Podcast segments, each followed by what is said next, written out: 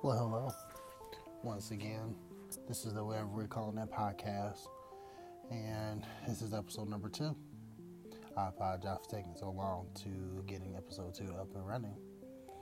A lot has happened, a lot of changes, a lot of different things. Mainly, really just trying to figure out a topic to really talk about. I mentioned the first episode, we do a lot of these podcasts from the car. So I gave you the podcast apology already of hearing the engine revving in the background. But interesting enough, that is not the case this time. I'm actually doing this from my basement. And it's pretty quiet for a change. So figure I would go ahead and hop on and see what comes to mind, see what is unearthed. So what to talk about, what to talk about. Well, first of all, we are in a new month. I was excited. And I think the word that's really popping in my mind during this new month is the word exposure. Being exposed, feeling vulnerable, feeling naked, feeling as if there's nothing covering you, feeling not covered, feeling as if you have gotten to a new stage where what was used to be a cloak over you has now been removed. And even feel invisible and so, how do you deal with those feelings? How do you address those feelings? How do you embrace those feelings but not allow for them to become your character? I would say recently, do a certain number of events, really have gone through kind of a, a moment or a series of time where I feel exposed. Feeling as if everything I do is on a big screen stage really losing that private time that I used to have, that environment and feeling in which I was under something or covered by something. All of my flaws, all of my issues, all of my errors weren't always on the grand stage. And so, really kind of racking around with those feelings and those emotions. How do you handle it? How do you take the pressure away? How do you address it little by little? So, I would say, kind of in the small amount of time that I have, gone through these experiences or these feelings, I had to accept a couple of facts. The first one I had to accept is, you know, being exposed is not always a bad thing. There's a point in which we all have to grow up and mature. And we think that maturity is always shown when it comes to age and comes to position and come to responsibilities, but sometimes it's time to grow up just because you have enough to grow up with. There's a, if you think about it from a money side, when someone invests, there's a point in which they need to cash in. There may be a amount that they set personally, or a certain number they want to get to to accomplish a certain task or a goal or whatever it may be. So they have the cash in number that they go with.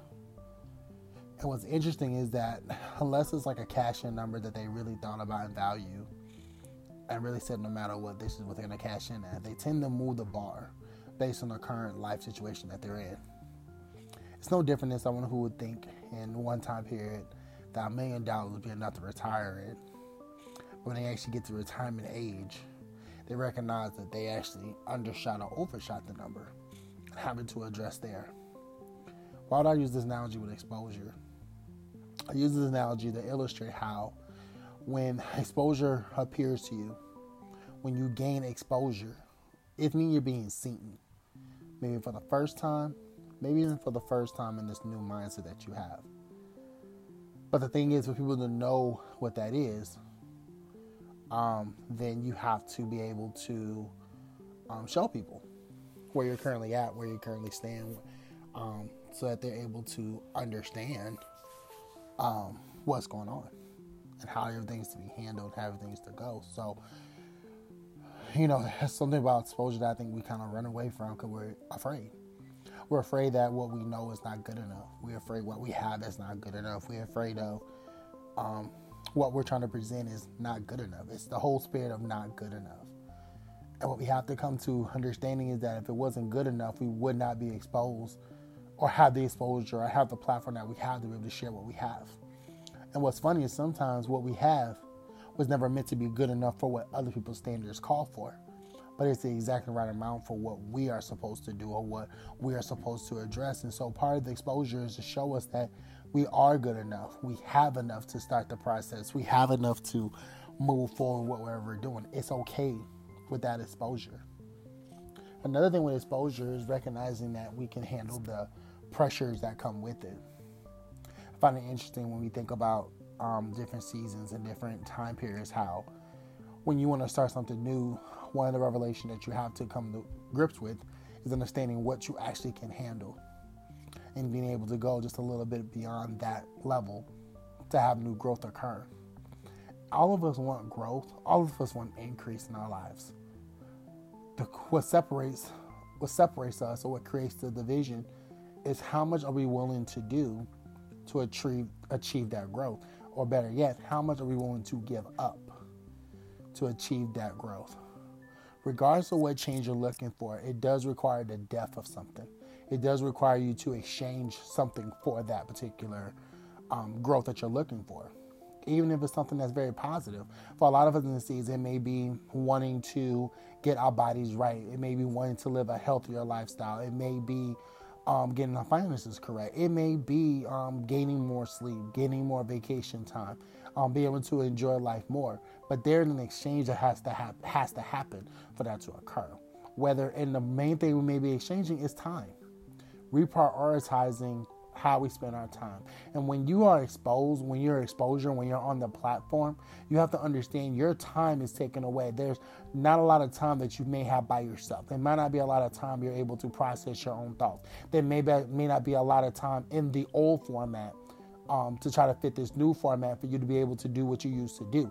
Guess what? When you're exposed, you're going to a new level, there's a change that's happening. There's an exchange that occurred.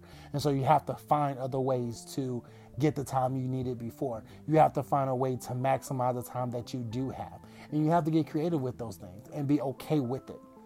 I think that's the part that I personally struggle with being okay with the change of time. I'm a very systematic person. I'm a very um, you can say procedural. I'm a very um, what's the word I'm looking for?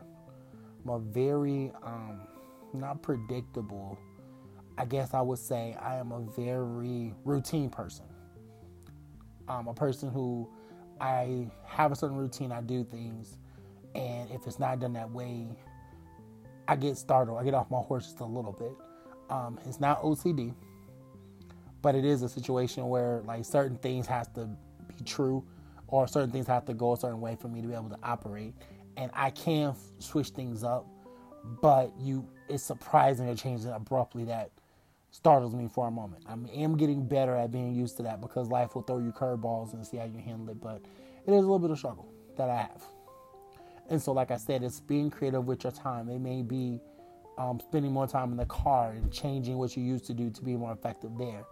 Um, it may be figuring out different time management skills you can have or rearranging your calendar to that it does carve out time for you at certain times of day that you know works for you if you're able to do that. And if you're not, trying to determine, well, what is your me time? And that's something that can be lost with exposure. Just because you're on the platform, just because a greater light is on you, doesn't mean you don't need me time. You need the me time. You need the time to process. You need the time to downshift. You need the time to think about your thoughts and how you go. So, with exposure, like I said, number one, it, it requires us to grow, and we want to grow, but we have to be able to know that we're able to handle the growth that's going to come. I think another thing that comes with exposure is being able to recognize um, that your flaws are going to be on the on the line, or your flaws are going to be on the stage, and that's okay all of us have flaws. All of us has issues we're working with. All of us have battles that we're enduring. It is the way that we endure those flaws that makes it different. It's not the point that we have them.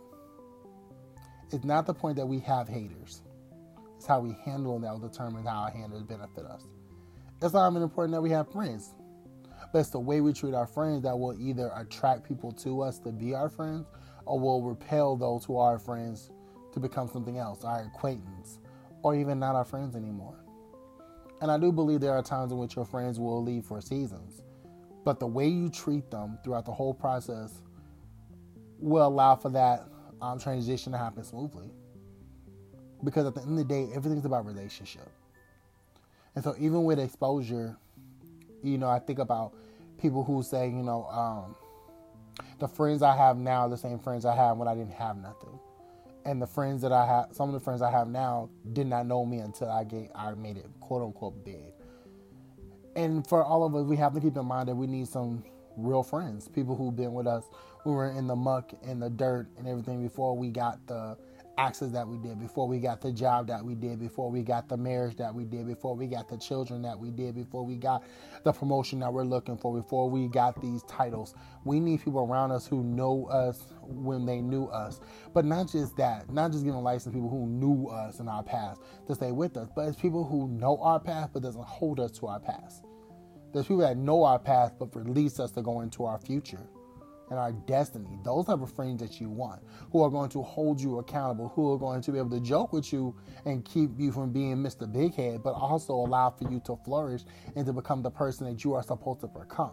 And what ends up happening is being having a fear of if I tell my friends no this point, they will think I'm stuck up. No, if they're your friends, they've heard no for you from other things. So they should be able to accept your no now because they understand the heart of who you are, and that's just the pocket the a pocketbook or the wall that you carry. So we can't be afraid to tell our friends no sometimes. It's okay. Trust me, it's okay. But the thing about it is that also understanding that you have to accept their no's as well when certain things happen. As much as you embrace their yes as they embrace your yes. This is where relationship comes into play. So do not be afraid of the exposure that you're going to have with your friends, with your teammates, with your classmates, whoever it may be, because no, they're going to love you at the end of the day. All right. So, with that being said, then that's enough for episode number two. So, the things coming my send off. Until we meet again, until we meet again.